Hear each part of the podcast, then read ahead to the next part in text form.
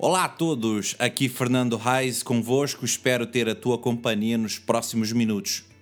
Sim, esse meu nome é alemão. Para este podcast, ou tentativa de podcast, não, a sério.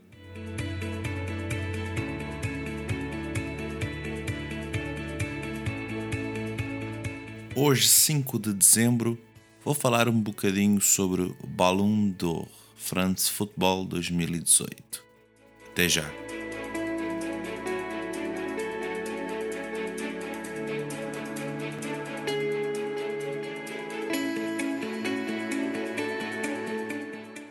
Olá a todos, mais uma vez estamos cá para mais um episódio deste podcast Não a Sério episódio número 18.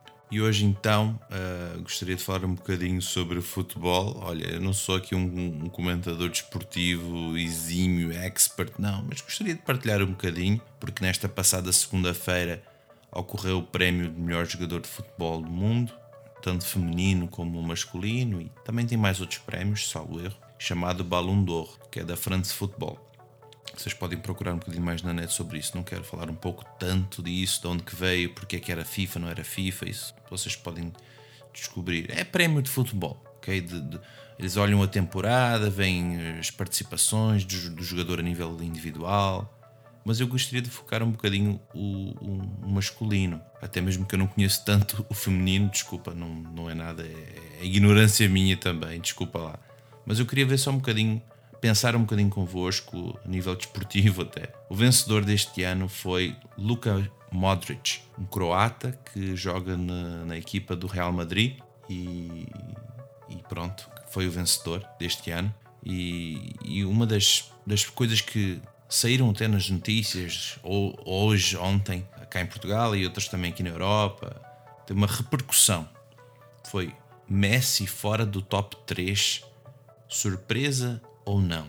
Aí sim nós podemos pensar. Eu não quero aqui ser um defensor do Messi, porque afinal de contas ele não precisa disso. Uh, é que nós estávamos, estamos tão habituados a sempre a ver Ronaldo, Messi, Ronaldo, Messi, tantos prémios e os, os troféus, troféus pela, pelos clubes, e de repente, uau, peraí, o Messi não estava nem no top 3. Claro que nós sabemos, uh, ou pelo menos até onde eu sei, futebol é, é um desporto coletivo. Tem 11 pessoas, 11 jogadores que são uma equipa e trabalham juntos para conseguir vencer. E claro que às vezes tem jogadores que se destacam individualmente. E foi e é provavelmente o caso sempre de Ronaldo Messi, que sempre foi essa disputa nos últimos anos. Nós podemos ver isso pelo historial desse France Football, Ballon d'Or, ou os prémios da FIFA, etc, etc. E que talvez o que fica um pouco uh, as pessoas a pensarem, até cá eu fiquei a pensar também, o Messi ficou fora do top 3.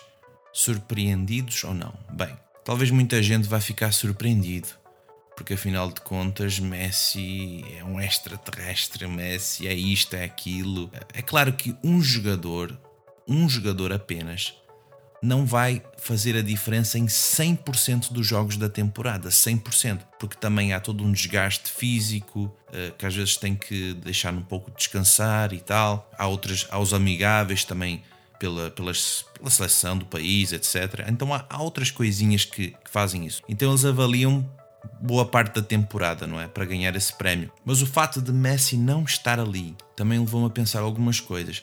Como eu disse, não queremos fazer aqui uma coisa muito profunda de desporto, de comentadores e vamos defender e vamos apoiar Luka Modric. Ele fez uma temporada fantástica e, e fez de facto.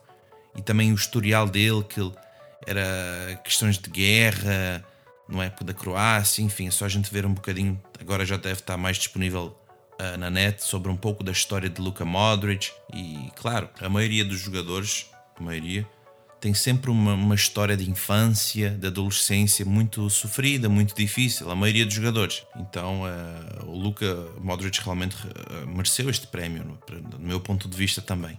O facto de Messi não estar ali é, é que levou-me a pensar um pouco uma, uma, outra coisa, uma outra situação. Muita gente uh, fala de Deus, e fala bonito, fala de Deus, desse Deus, Deus é bom, Deus não sei o que, eu acredito em Deus, Ah, Deus, ah, Deus.